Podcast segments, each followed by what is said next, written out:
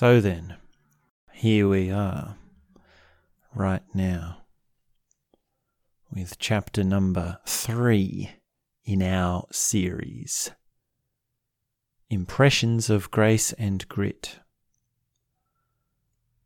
And this chapter is called Condemned to Meaning. And we're up to the point in our plot where Treya has just found out that she's got cancer. And what would you do? What would you do if you found out you had cancer? What would you do if you had to go in for surgery for something that could have just turned out to be nothing, but was told to you by doctors after this surgery that, well, this is cancer? What would you do? What would you think about? What would come to mind? How would your life change? I mean, would you keep doing the job that you're doing? Would you keep working on the things that you're doing? Would you keep living where you're living? Would you still have the same routine? Would you still be focused on the things that you're focusing on?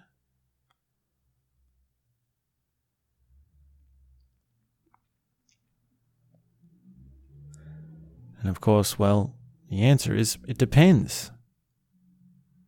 Depends how the cancer is going to affect me. Depends on what the cancer is. Depends on all sorts of things that I don't really know or understand or can even imagine or comprehend in any way. Would your money situation be an issue? Do you have enough money to stop working where you're working? Would there be some superannuation or insurance or medical insurance or something? There's always the practical side. But then there's also the personal side. Like, what does it mean for you to get cancer? How did you get cancer? Why did you get cancer?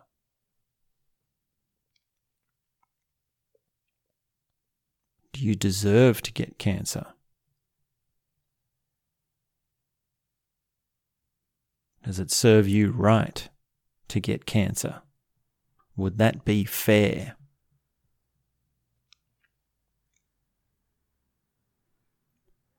And as human beings, we are condemned to meaning because it's not enough just for things to happen to us. We have to fit them into our higher understandings, and they are complex. They're not like other animals. We have structures that are there structures of psychology, of emotion, of self image, of identity, of behaviors and stories. And all of this is put under the microscope when cancer comes along. So this chapter begins with Treya waking up in the middle of the night, the very night after she's found out she's got cancer, and she wakes up and she thinks, oh, something's wrong. Something's terribly wrong. She's got fear, but what does she fear? And then she squeezes her eyes and contorts her face, and her throat closes in fear as she remembers but she doesn't want to remember. She doesn't want to know. But there it is cancer. She feels under her left, uh, her right breast to where the stitches are, where the incision was made and there's a bandage. Just to see is this real? Is this actually happening? She almost can't believe it.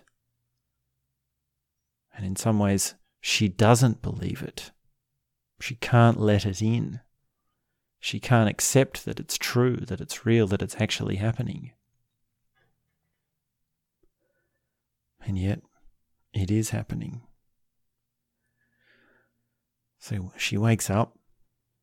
She feels very alone and in shock with fear. So, what do you do? What do you do in that situation? When you feel like that, what do you do? She says, Well, I'm not hungry and I can't meditate. And reading seems irrelevant. Like you're just going to read something random. You don't want to watch a movie. You don't want to do all sorts of things. Basically, doing anything just doesn't make sense. And then she remembers, ah, she had a package of information that the nurse gave her about breast cancer. So she'll go and read that. And that seems like a little bit of a lifesaver. Something relevant to read, something to calm herself. And then as the night goes on, she has this whirling pounding in her head like an endless drumbeat of cancer, cancer. It's always there, it's always coming back to her, it's reminding her. Behind every thought, behind every moment, behind every feeling, it's just this shocking realization I have cancer. And she says, a cloud of voices, images, ideas, fears, stories, photographs, advertisements, articles, movies, television shows arise around her, vague and shapeless, but dense and ominous. These are the stories her culture had collected around this thing the big C. And she thinks clearly, or she tries to think clearly for a moment, and she realizes, well, she doesn't really know that much about cancer, actually. It's just these little things that she's heard here and there. It's not like she's ever been a great study of it.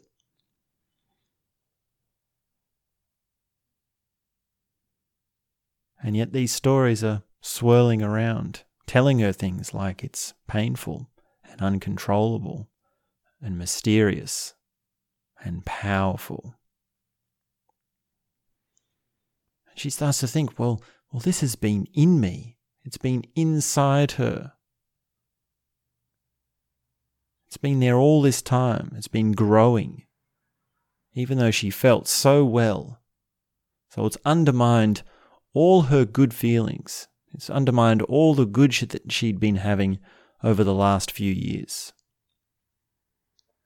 And she'd been, well, she had a pretty good life. You know, she's good looking, she's really intelligent, and she's got a great routine. She runs 12 miles a week. She eats good food, raw salads, steamed vegetables.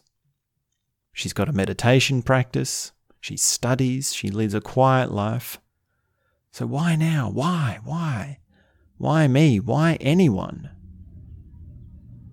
So she keeps reading and she finds out, well, there are some st- statistics on cancer. After, fi- after five years, such and such a percent survive and such and such a percent die for this type. And well, if this certain ha- thing happens with the cancer, then you've got this sort of percentage of survival or this certain percentage of chance that you'll live and this certain amount of processes and surgeries and medicines work and don't work and it's all just numbers it's just statistics. And she's just reading over them and then thinking well that doesn't change anything because which percentage is she in should she prepare to live or prepare to die?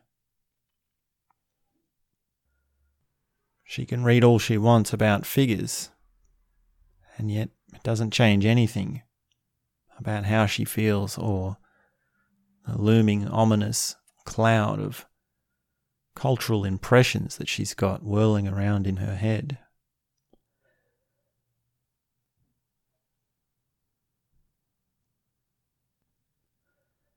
So she says the worst part is not knowing. The worst part is this lost sense of uneasiness surrounding the disease. She crawls back into, into bed after reading for a few hours in the middle of the night. And Kenny's there, and he says, I'm not going to leave you, you know. And she says, I know. And he says, I really think we can beat this kid. We just have to figure out what the hell we're going to do. So that's very comforting. It's very powerful to know that they're in this together.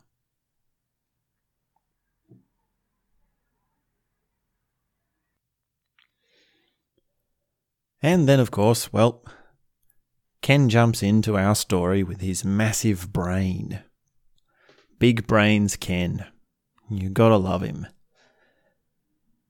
And he starts to explain a few things about, well, the construction of meaning around diseases. And it's very clever how he puts it.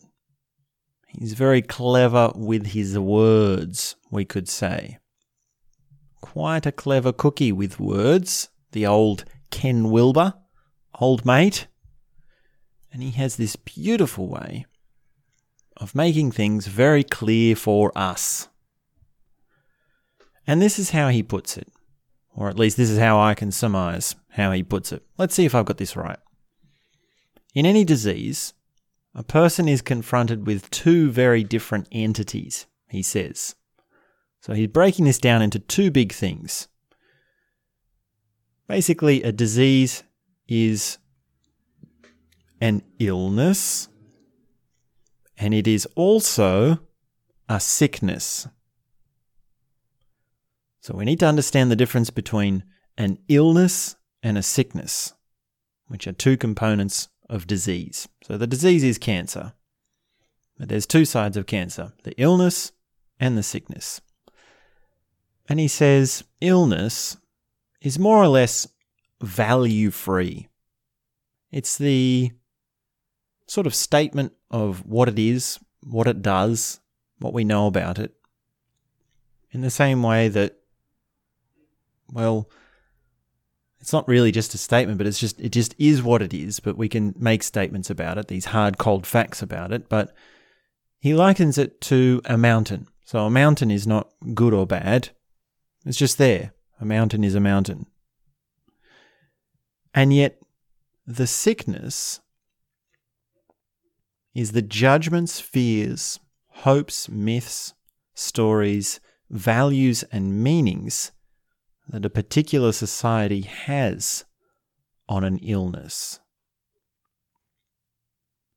So, this is what we say about it in a value structure. This is what we prescribe as the meaning of the illness, and that's the sickness. So, your particular culture or subculture tells you when and how you are sick. So, this is not necessarily a bad thing as well, because, well, as we can see, there's a reason why culture responds to disease in the ways that it does. And there are, well, enlightened ways and compassionate ways, and there are also judgmental ways. But there's always this question of why I have that disease. Why? Did I do something wrong? What does it mean? Why you? How did this happen? In other words, there has to be some sort of meaning to this illness.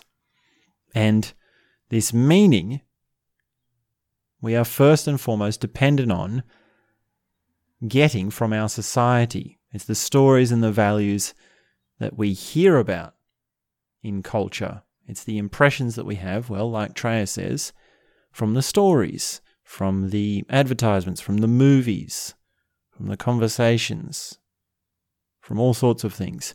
And we can say, well, how much you are in a particular culture then has the meanings and judgments of that culture influencing you to that same extent.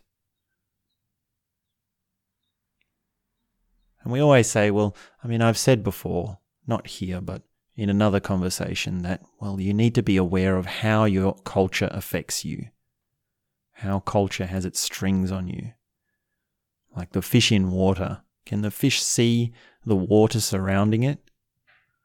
That sort of game. That's what's happening. And it's all good and well to say, well, we'll meditate and we'll minimize our internet browsing and we'll not have so much media consumption and we'll sort of have some independence from our culture. But really, the extent of it is never quite so deep as we're aware of because it goes right back to when we were first born. It goes right back to our being raised as children. And it's always right there. So even if you've been to other countries and you've experienced other cultures and you've lived in other countries for some time, there's always a, a cultural conditioning that's happening. And it's very rare that people have actually gone out and done the work to undo that conditioning because it takes active work. It takes an active building. It takes specific processes. It takes specific exercises and processes that have to be done in order to untangle it. And it's laborious, it's deep, it takes time. And very few people actually go out of their way to do that. Most people live with what they've got. Most people are just trying to contend with what they've got. So when something comes along and, well, this is what your culture has given you, well, you have to work with what you've got. And it's not easy to just say, well, just take a step outside of your culture and see if your culture is right or wrong, and then decide for yourself because you're an independent, isolated human being. We can see that that's not going to work in this case. Because in this case, well, it's cancer. In this case, well, you don't know. You don't know anything about it. And we say this word culture, well, your culture is your friends. Your culture is your family. Your culture is the people that you speak to. Your culture is the books that you read.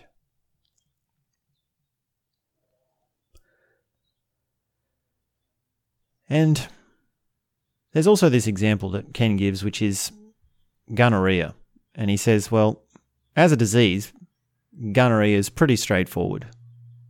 You have a infection, chiefly of the muscle lining of the genitorial tract, spread by sexual, contact among infected partners, and highly sensitive to treatment by antibiotics and penicillin. So that's gonorrhea as an illness, as a medical entity.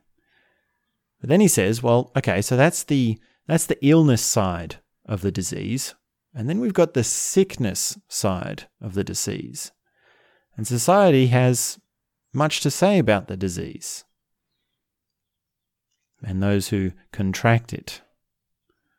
Some of which is true, most of, most of which, or a lot of which, is false and cruel. Because you can say, well, those who con- contact, contract gonorrhea are unclean or perverts, or they're mor- morally degenerate. Well, it's a moral disease which has its own, which is its own punishment and serves them right. So that's an example that he gives of a cultural meaning being ascribed to a sickness rather than a clear, obvious expression of, well, or a neutral expression of a disease or an illness.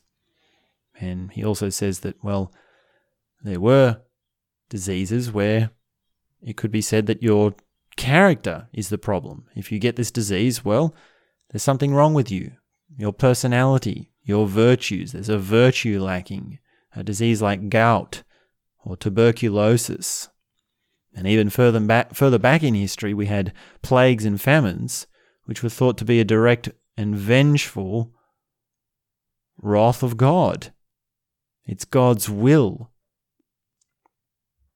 And of course, we found out later that, uh, actually, sorry, no, it's hereditary.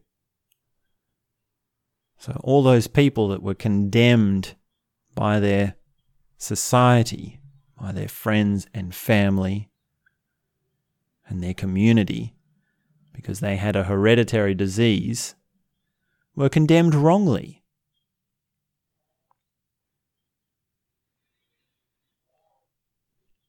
And Ken's answer to this answer to this is, well, why? Why does culture do this? And he says, well, because we're condemned to meaning. As human beings, we would much prefer to be saddled with a harmful and negative meaning than to have no meaning at all. So, whenever there's a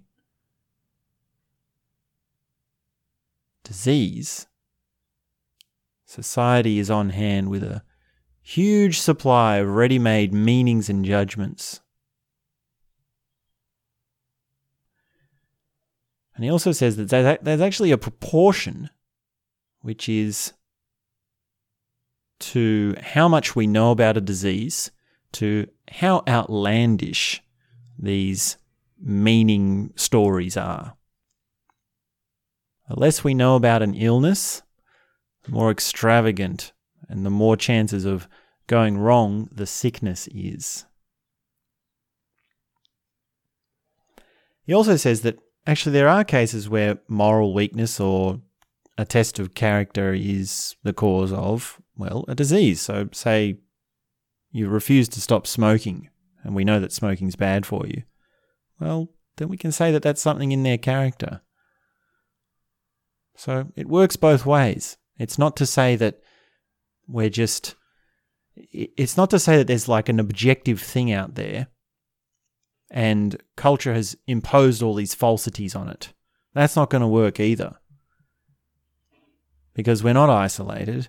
And, well, sometimes culture does get it right, and actually, culture has a function there. And then he comes to cancer itself. So, cancer is an illness which is actually very little known about.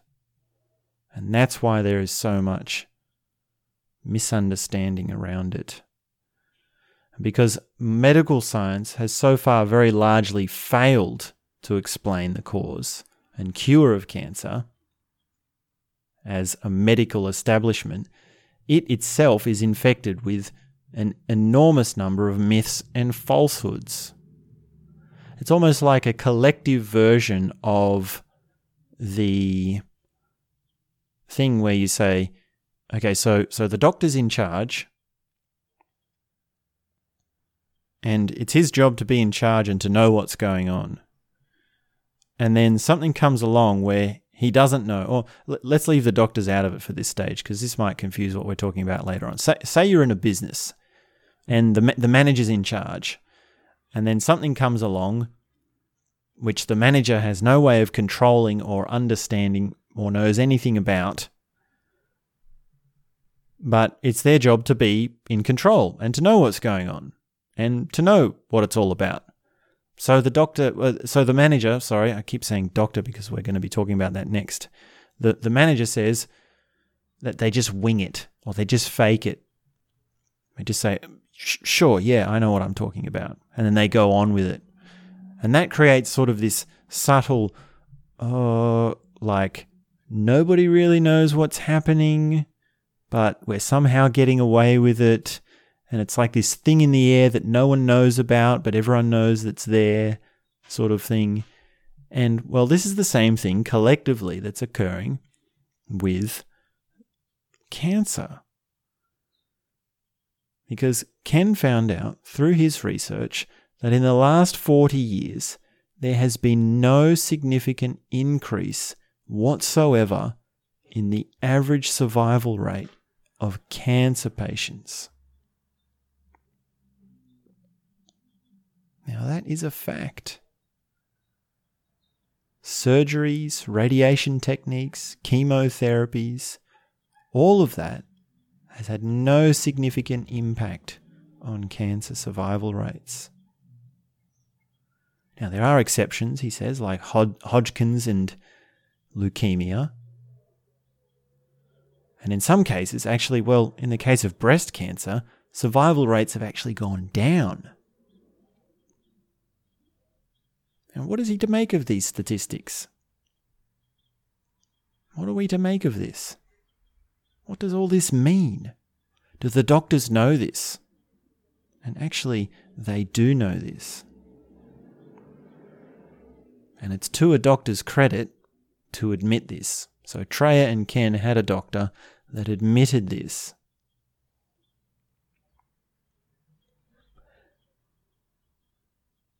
Now, they can do certain qualities of life controlling. So it's not a, it's not exactly like saying that the the whole cancer treatment industry is a sham. No, that's not right either. But Ken's doctor had written a book about, well, this very thing where the doctor is set with a fork in the roads, where they can't really control the illness. They know the statistics, and yet they still try to attempt to control the sickness, which is that they attempt to define the meaning of the disease by, by prescribing a certain way that the patient should think about the cancer. And it becomes a bit of the elephant in the room. It becomes a bit of the, well, are you telling me the truth are you being frank? Are you being honest? Like, tell me the hard truth. Is it a is it a case of just oh we don't want to really just say what's actually going on because we're afraid and it might hurt us, and so the doctor's trying to save face? And the answer is no. And then there's another example where this lady was told that she could expect to live an average of 12 months if she did this chemotherapy. So she's got cancer, and the doctors are telling her about this. And then she somehow just had the idea to ask, well, what happens if I don't do this chemotherapy? How long will I live?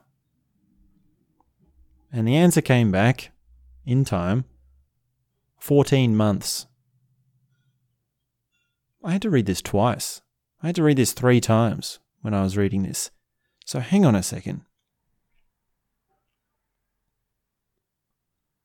You're telling me that if I don't do the treatment, I'll live longer.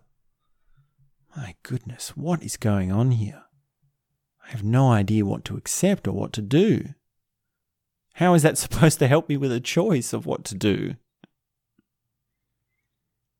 And in some cases, well, actually even having the chemo, chemotherapy would be better. Because, well, maybe it would be a different quality of life. Maybe it would orient your identity differently, your psychology differently, your emotions differently. And Ken says that, well, he doesn't actually blame the doctors for this because they're helpless and they're desperate themselves. They're as helpless as we are. And many times they simply don't know what they're doing. They don't make these define these fine distinctions between illness and sickness and values and disease. And in so many ways, sickness is a religion It's a modern kind of spooky superstition with so much superstition surrounding it.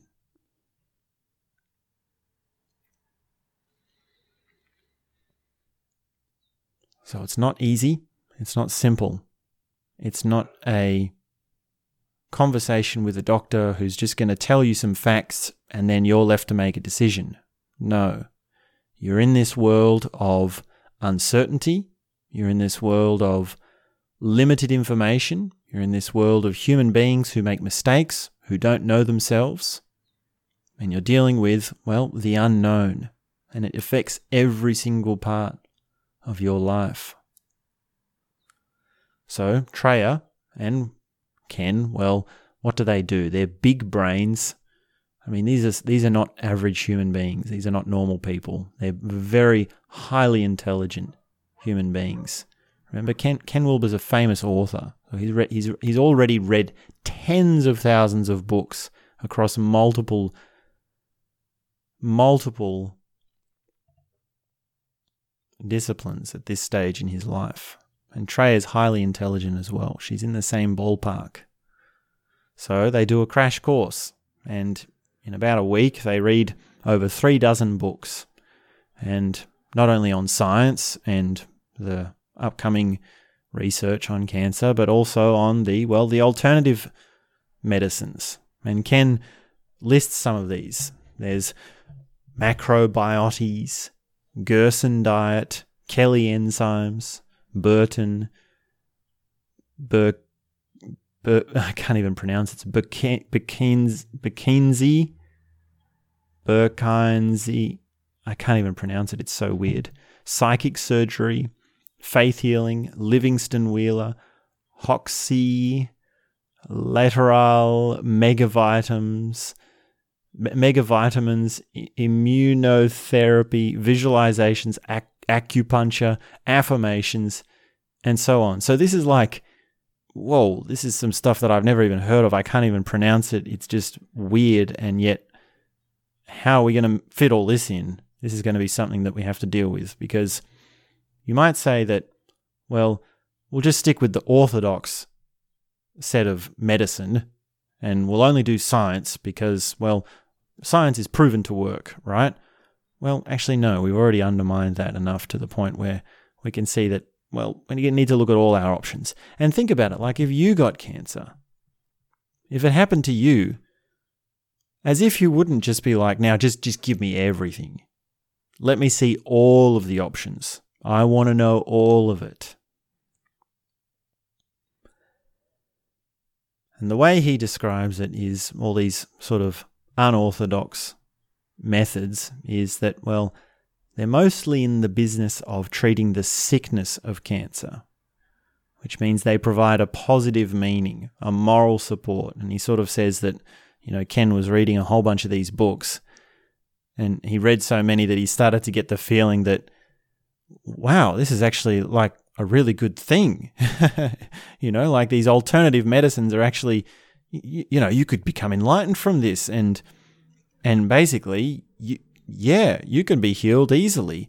And also, on the other hand, that well, all the scientific medicine, well, that'll basically kill you. I mean, that's going to be the thing that kills you is the scientific medicine. So stay away from that. And well, this is just how confusing worldviews are. This is how confusing so much conflicting information is when you really go out there and you look at all of the literature.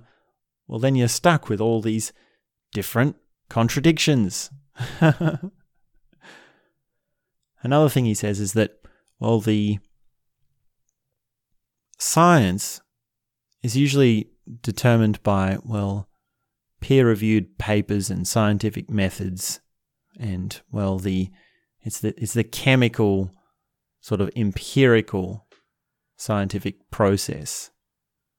And then on the other hand, you've got this well sort of unorthodox and that's that's got nothing to do with science, but it's based on testimonials. So that's why you'll have hundreds of testimonials, people saying, Oh, this is what it did for me. This is what I did when I did it. This is what happened for me. It's an individual, case by case testimony to paint the picture. So that's another way of looking at at least two sides of the dichotomy. And then, of course, well, Wilber, with his big brains, he's gone through all this. And, well, he's also got his knowledge, his general knowledge. And he comes up with about 10 or so broad different attitudes to, well, illness. And they're not really they're not really attitudes. We we need to say let, let's put it this way. You've got paradigms, religions, and culture. And they're all similar in certain ways because you can say, well, what, what is culture? You can say, well, it's the customs of a people's, it's the pastimes and ceremonies of a people's. And you can say, well, what is a religion? You can say, well, that's customs and beliefs and pastimes.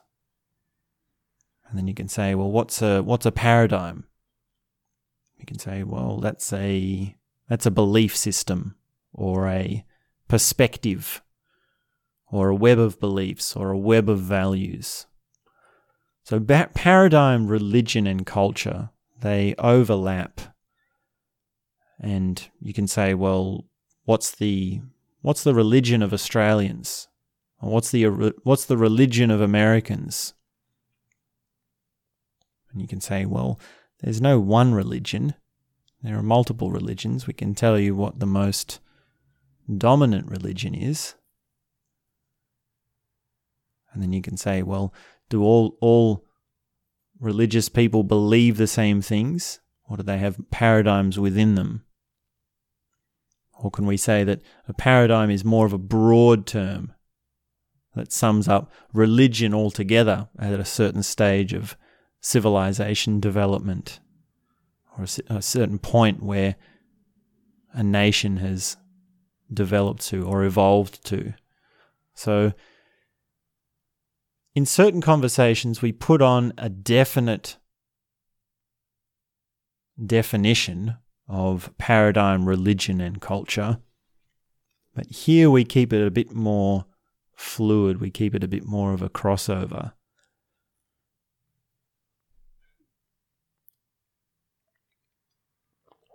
So this is this is 10 or 11 broad answers to the question what is disease? And it's from paradigms, religions, and cultures. And this is what Wilber writes. Number one, Christian. The fundamentalist message so the Christians say illness is basically a punishment from God for some sort of sin. The worse the illness, the more unspeakable the sin. So this is fundamentalist Christianity. This is there actually is a man in the in the sky in the cloud and he's got a beard and he can talk and he has an idea and he has plans and he can control everything and he sees what's going on and when you get a disease, well, it's up to him. And it serves you right. There's a judgment there. Number two, the New Age. So, the New Age is a paradigm. It's quite popular, actually. New Age is very similar to self help. Someone like Gregg Braden. So now we have this. This I've seen this uh, like TV channel Gaia. That's part of the New Age. And in this paradigm, the New Age paradigm, illness is a lesson. You are giving yourself this disease because there is something important you have to learn from it in order to continue your spiritual growth and evolution. Mind alone causes illness, and mind alone can cure it. So, this is a postmodern version of Christian science. This is a come back to the personal come back to your mind and it's all on you. And you can see how, well, there's a bit of a draw in that, which is that it, it's almost like a positive spin, isn't it? Like it's all up to you. You're giving yourself this disease because there is something important you have to learn. I'm going to turn this disease into a lesson. I can sort of see an appeal in that.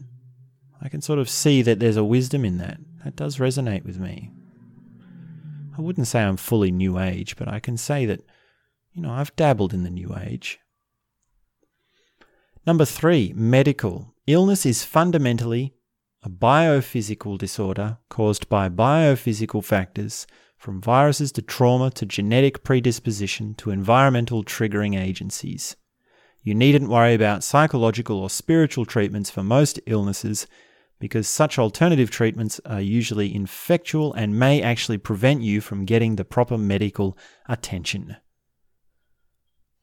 So that's like saying there's no such thing as the sickness. If we go back to Ken's definition of disease as having an illness and a sickness, well, that's like saying there's no such thing as sickness. You just need to fix the problem. And you get that in the well, in the case of the the gonorrhea, well, you're going to go to the doctor. The doctor's going to give you some penicillin, and they're going to say, well, here's your, you know, take this or do this, and then come back in whenever for your checkup, and then you're done, and then that's it. So the medical doctor is dealing with the medical paradigm and dealing with it on a level of, well, the biophysical level. And that's it. And anything else, spiritual or psychological, forget about it. Number four, karma. Illness is the result of negative karma. That is, some non virtuous past actions are now coming to fruition in the form of a disease. The disease is bad in the sense that it represents past non virtue, but it is good in the sense that the disease process itself represents the burning up and the purifying of the past misdeed. It's a purgation, purgation, purge, purging, a cleansing. So, that in a very strange way is also a positive spin. Karma. Disease is a balancing out of something that needs to be balanced. Number five, psychological. A psychological paradigm. And Ken Wilber has this Woody Allen quote Woody Allen's a comedian. And, and he says, I don't get angry, I grow tumours instead. so that is very funny, isn't it? So, this is the idea that, at least in pop psychology, repressed emotions cause illnesses. And in the extreme form, illness is a death wish. So, the power of the mind and the power of how it affects emotions and how things are playing together is the psychological paradigm. And, well, in pop psychology, when we get into pop psychology, we get this line blurring between a sort of research or we should say laboratory psychology or a experimental psychology and a sort of self help psychology or a popular well the popular psychology is sort of more like the like the practical self-help side. And those those two things can become very blurred very quickly. And it's a it's a well it's it's a wild country trying to work out the difference between the two unless you've got well well working out the difference of the two is well that's the game isn't it that's understanding psychology as a study rather than your own psychology. Number six, no- Gnostics. the Gnostics. Illness is an illusion. The entire manifest universe is a dream, a shadow, and one is free of illness only when one is free from illusory manifestation altogether. Only when one awakens from the dream and discovers instead the one reality beyond the manifest universe. Spirit is the only reality, and in spirit there is no illness. This is, well, as Ken writes, it's an extreme and somewhat off centered version of mysticism. So, this is taking those big, high up, beautiful, far reaching notions of oneness and the beyond and the feeling of the all, and then equating something which is actually very real and down to earth with that. So, it's almost like a reverse a reverse fundamentalism. it's bring it's elevating everything up to the the sky. It's putting everything in the clouds, which of course is a mistake. Bringing the clouds down to the ground is a mistake just as much as trying to bring the ground up to the sky, up to the clouds is a mistake. Number 7, existential. Illness itself is without meaning. Accordingly, it can take any meaning I choose to give it, and I am solely responsible for these choices. Men and women are finite and mortal, and the authentic response is to accept illness as a part of one's finitude, even while imbuing it with personal meaning. So, at the turn of the scientific age where Newton came out with his theory of, well, we're all just atoms bouncing around in a bunch of random ways and it's all just physical stuff. Well, very soon after that, we had the birth of existentialism, which is, well, this old traditional religion of God is a man in the cloud. That doesn't work anymore. And now we're all sort of meaningless and it's all on me. And I'm finite and I'm small and it's just me in this world. And so if I get a disease, well, there is no meaning to it. And it's up to you to choose what it means. Pick your own meaning. And that's the existential take on illness. And then we come to number eight. This might resonate with you. This is the holistic paradigm. Illness is a product of physical, emotional, mental, and spiritual factors, none of which can be isolated from the others, none of which can be ignored. Treatment must involve all of these dimensions, although in practice this often translates into an eschewal of orthodox treatments, even when they might help. So, holistic tries to take in the whole thing and balance all the parts and get them coordinating together. That's what holism is. Does that resonate with you? Does that sound like now we're getting closer to what it actually is? Number nine, magical. Illness is retribution. I deserve this because I wished so and so would die or I would better not excel too much. Something bad will happen to me. Or if too many good things happen to me, something is bad, something bad has to happen, and so on. So don't confuse this with the Christian man in the sky. That's different because there's no man in the sky. There's no anthropomorphism. There's no father figure projection. It's just magic. It's just somehow, because I wished something bad, something bad will happen. And also don't mix it up with the karma, because this is different. Karma reaches into past lives. Karma thinks there's some sort of virtue balancing out non virtue, and therefore the disease is good. No, this is different again. Magical is something bad is happening that I do, then something bad will happen to me. If too many good things happen to me, something bad will happen.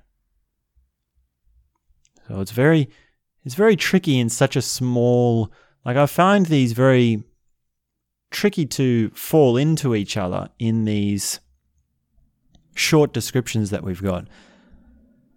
And we, we have to remember that these are summaries of paradigms, summaries of huge like religions and paradigms. And when we talk about those things, they're they're complex. It's very hard to do comparisons of such big things. So it's very tricky to not let these fall into each other because they look similar when we have them just in a list here. Number 10, Buddhist. Illness is an inescapable part of the manifest world. Ask why there is asking why there is illness is like asking why there is air. Birth, old age, sickness and death, these are the marks of this world all of whose phenomena are characterized by impermanence, suffering, and selfishness. Only enlightenment, in the pure awareness of nirvana, is illness finally transcended, because then the entire phenomenal world is transcended as well. So you take your illness to the Buddhist, and you say, Oh, I've got cancer.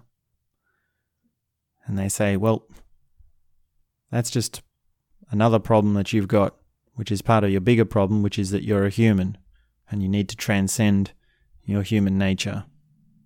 You're part of the manifest world, which needs to be transcended. You need to become enlightened. That's what you need. And then number 11, this is the last paradigm that he talks about, and this is the scientific paradigm. So, whatever the illness is, it has a specific cause or cluster of causes. Some of these causes are determined, others are simply random or due to pure chance. Either way, there is no meaning to illness. There is only chance or necessity. So the scientific one is similar to the medical paradigm, but it's a little bit more broad. It's a little bit more complex because medicine fits within science. And yet, that difference, well, it gives you a very different take on disease, doesn't it? So, those are the 11 paradigms that Wilber talks about in relation to disease.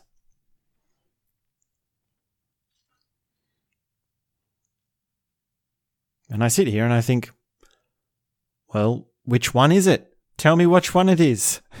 Is it some of them? Is it all of them? Is it none of them? There's got to be another option. which one is it? Just tell me which one it is. But you see, that's exactly the situation we're in. Because we have all of these paradigms. And they're all functioning in their own way.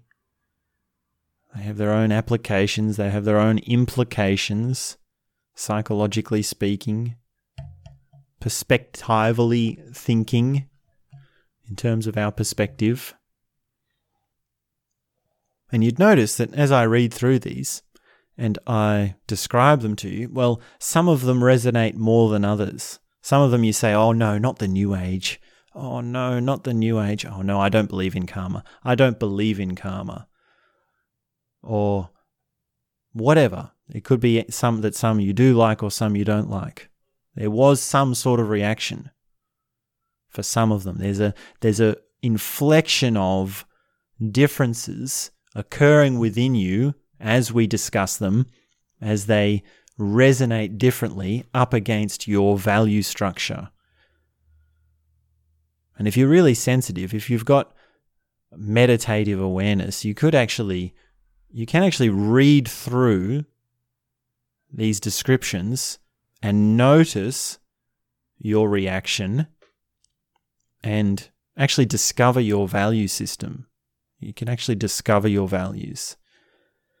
Now, working on value structures and paradigms sort of goes hand in hand with meditative awareness. So it's very, it's sort of very uncommon, I'd say. Well, I mean, is it uncommon? I mean, can I say it's common or not? I don't know. But like, try and imagine someone who only meditates and doesn't study psychology or doesn't study paradigms more broadly then they're going to have an awareness of how they feel and their immediate phenomenological experiencing that's very good.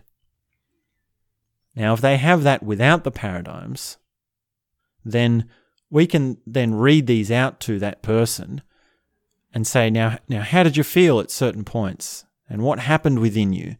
And then they can inquire into, well, their response because they've got self awareness in an immediate sense and that will tell them something about where their paradigm is at, where their psychology is at, where their perspective is at.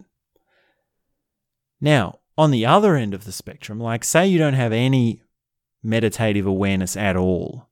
Say you don't meditate at all, but you only read books and you only study books and you only study paradigms. Then you're going to be going through this list and you're going to be using your mind and you might have some very, well, complex and interesting things to say. And you might have been able to describe these paradigms and really discuss them and understand them. And then, well, then the feeling and the response and where you actually are is going to somehow remain a bit hidden to you. And you can actually make these very complex and elaborate descriptions of each paradigm without really seeing which one you're in. And then there's another part of me that thinks, well, if you actually go deep enough into knowledge, well, then you start to realize, oh, I need to be working on my paradigms and doing certain things experientially, and I need to be meditating. And I really feel if you're going in, if you're going into the path of knowledge sincerely, you will find meditation.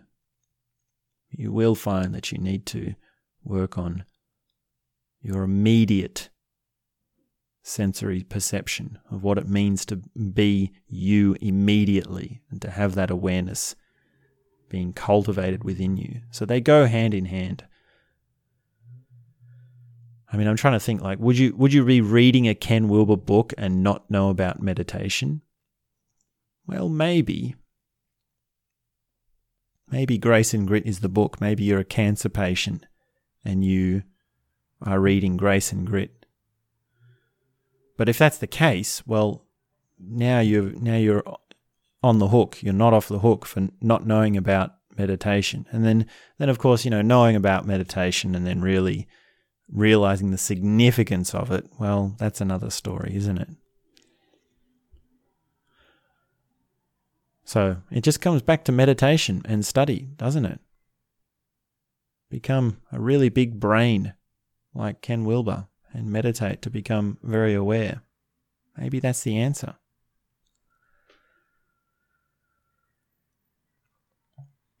So, this is how Ken sums up his discussions of multiple paradigms, religions, and cultures. Men and women necessarily and intrinsically swim in the ocean of meaning. Treya and I were about to drown in it. On the same day home in the car, on that first day, the various meetings, the various meanings were already flooding through us and nearly choking Treya. So it's one thing to be Ken Wilber with a big brain and to do paradigm discussions. It's another thing to be Treya, who actually has the cancer. She actually has her paradigm. She has her sense of meaning churning about. And she's thinking, why me personally?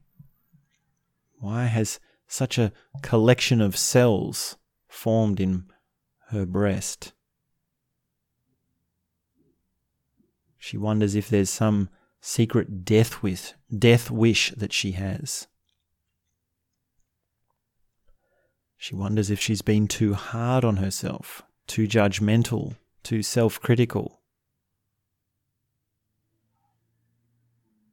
If she's had self hatred. She was wondering if she'd been punished somehow for being given so much in life. And she's had a good life. She had a family that she's enjoyed. She's very intelligent, very good looking, attractive, good education. And now this incredible, beyond belief man of her dreams. Such a good life.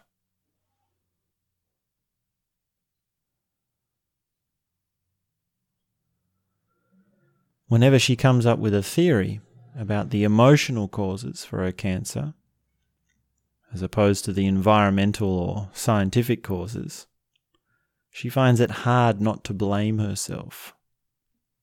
She just feels like she's done something wrong.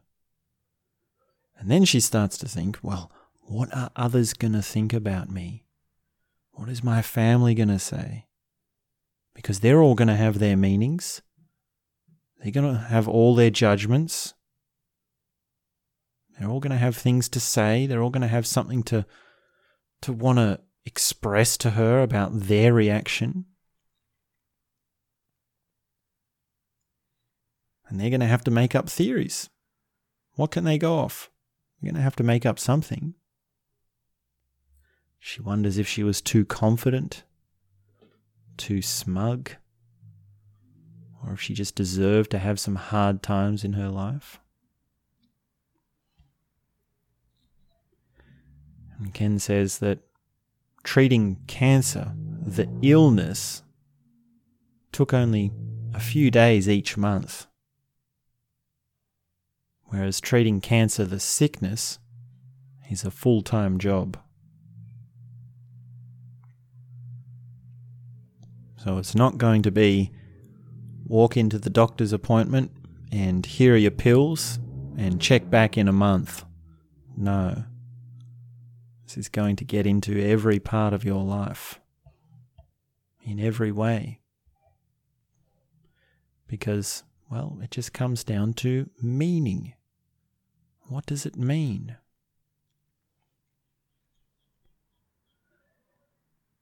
And Ken and Treya, well, they get at the doctor's one time and they're sitting in the cafeteria and they're sort of having some soup. Treya's got all these theories and all these things bouncing around in her. And she turns to Ken and she says, Well, what do you think? What do you think? You tell me. And he says, Hell, I don't know what I think. Why don't you make a list? Try it now. Write down the things that you think contributed to you getting cancer. She looks at him and she's sitting there just waiting for a soup. And, well, they've got a piece of pen and paper, so she starts to think about it and she, well, she writes them down. And she's honest with herself. There's no point being inauthentic at this stage. She really tries to answer Ken's question of, well, why don't you make a list of what contributed to you getting cancer? And this is what she wrote. Number one, repressing my emotions, especially anger and sadness.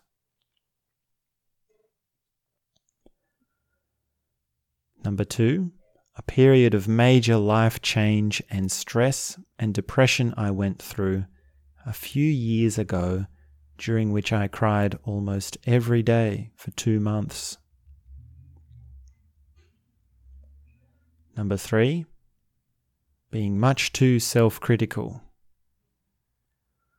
Number four, too much animal fat in my diet when I was younger and too much coffee. Now this is a funny one. Let's let's listen to this one again. Too much animal fat and coffee. Now you wouldn't think that normally, would you? You would say, does coffee does coffee cause cancer? Now if you ask every Joe Blow that question, they'd say no. Everyone drinks coffee. Coffee has been proven safe. Does animal fat cause cancer? Well, no. But just wait until it's you that's got cancer. Just wait until it's you that's looking at your life under the microscope with all meaning pulled out from underneath your feet. Well, then maybe, maybe you would start to consider how things had been in your diet earlier in life. Number five, worrying about my real purpose in life, internal pressure to find my calling, my work. Number six, feeling very lonely and helpless as a child, isolated and alone and unable to express my feelings. Number seven, a long standing tendency to be self contained, independent, and in control. Now, that's a tricky one as well, because to be self contained and independent, well, how does that fit in with repressing emotions? How does that fit in with being too much self critical? There are some deep complexes there. There are some tricky ones there. Number eight, failure to move vigorously, more vigorously, towards a spiritual path like meditation, since this has always been my fundamental goal. So, this is another funny one because, on the one hand, she knows what she needs to do. She knows the core of her life path, and yet she hasn't done it to its full. And yet, on the other hand, there's a sense of purpose. Well, how do I find the real purpose? The calling, the work that I was here to do. And then there's number nine, and the final point, which is not meeting Ken sooner.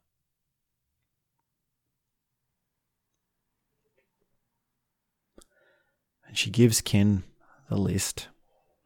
And she says, What do you think? You still have it said. And he looks at the list and he says, Ah, sweetie, I like this last one. so that's very funny, isn't it? Should have met Ken sooner.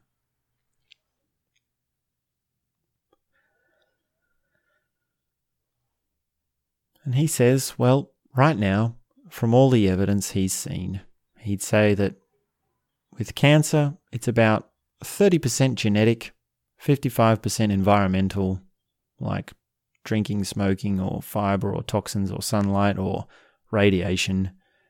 And then 15% everything else, like emotional, mental, existential, and spiritual. But still, it's like, well, are the psychological causes 60% or 2%? How can we know?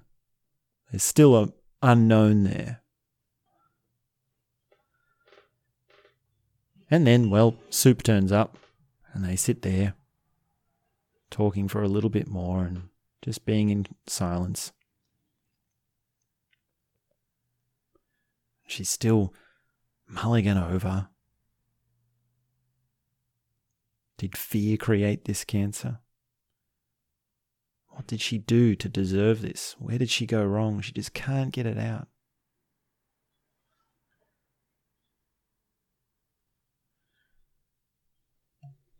She says, I don't want you to have to worry about me to Ken. And he says, Sweetie, as long as I've got you breathing and crying, I won't worry about you.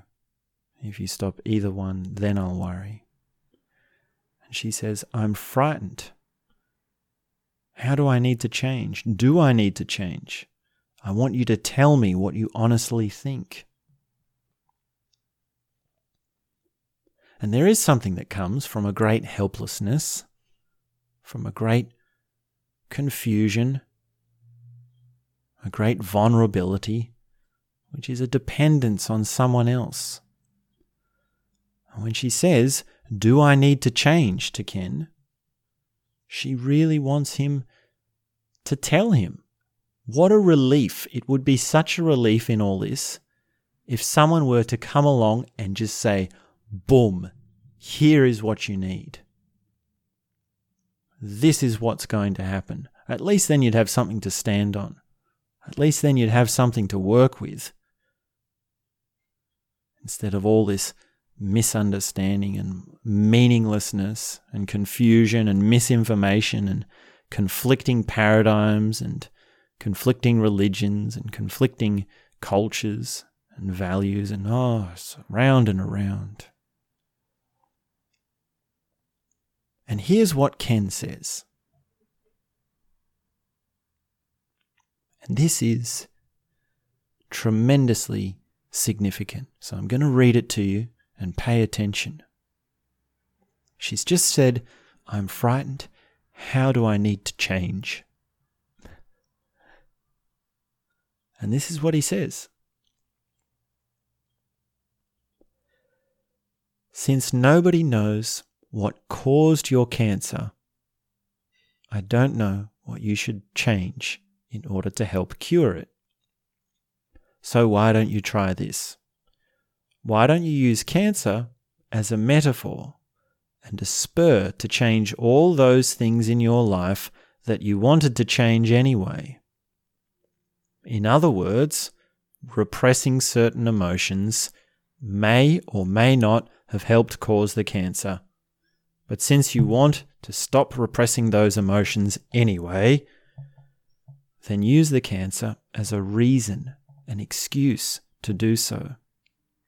I know advice is cheap here, but why not take the cancer as an opportunity to change all those things on your list that can be changed? And don't change them because you think they caused the cancer. That will just make you feel guilty. Change them simply because they should be changed in any event. You don't need cancer to tell you what you need to work on. You already know. So let's start. Let's make it a new beginning. I'll help. It'll be fun. Really. Am I getting goofy or what? We could call it Fun with Cancer. and then they both burst out laughing. Fun with cancer. Yes. This will be a game. and I just find that to be one of the most extraordinary things that I've ever read. I just find that to be so beautiful. Fun with cancer. Talk about taking a negative and turning it into a positive. And she says, well, she thinks that this makes perfect sense. Of course, there's no preordained meaning to cancer. And maybe in earlier times people could be drawn to such interpretations. But, well, in many ways, we're back at square one anyway, and we have to fix with what we've got, work with what we've got anyway. Do all the things that she knows she needs to do. Look at death more closely rekindle her interest in finding and following a contemplative path, to be kinder and more loving to herself, to express her anger, don't, don't repress those emotions, to lower her defenses against intimacy, to eat mainly fresh, well washed, and whole foods, to exercise, and to most, and most of all, to be gentle with herself. Be gentle to yourself. Don't beat yourself up with self criticism.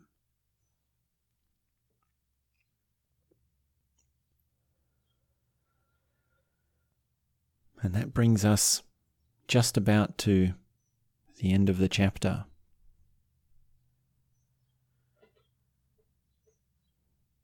And the chapter ends with, well, they're going off to another doctor's appointment with their doctor, Peter Richards, who's one of their main doctors. And I just think that is an incredible moment. Fun with cancer. Putting a light-hearted spin.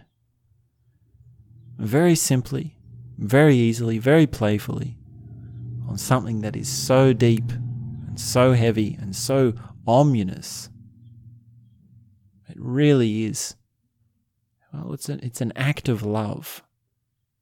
That is love, really. And make special note of this event because turning a negative into a positive is one of the themes of this story, and it threads throughout the entire story. So put that into your kit, put that into your inner skills toolkit, and carry it with you everywhere you go. If that's not too metaphorical, I don't know if I should get metaphorical at this stage. We've already had enough metaphors, haven't we? but it's quite a phrase to hear. It's quite a collection of words. Fun with cancer, isn't it? Sure, never in our wildest dreams could we have thought that up. And yet, here they are, two very highly intelligent human beings with a very vast knowledge, putting a very simple spin on something so heavy and so serious as cancer. And that's what it means to be condemned to meaning. and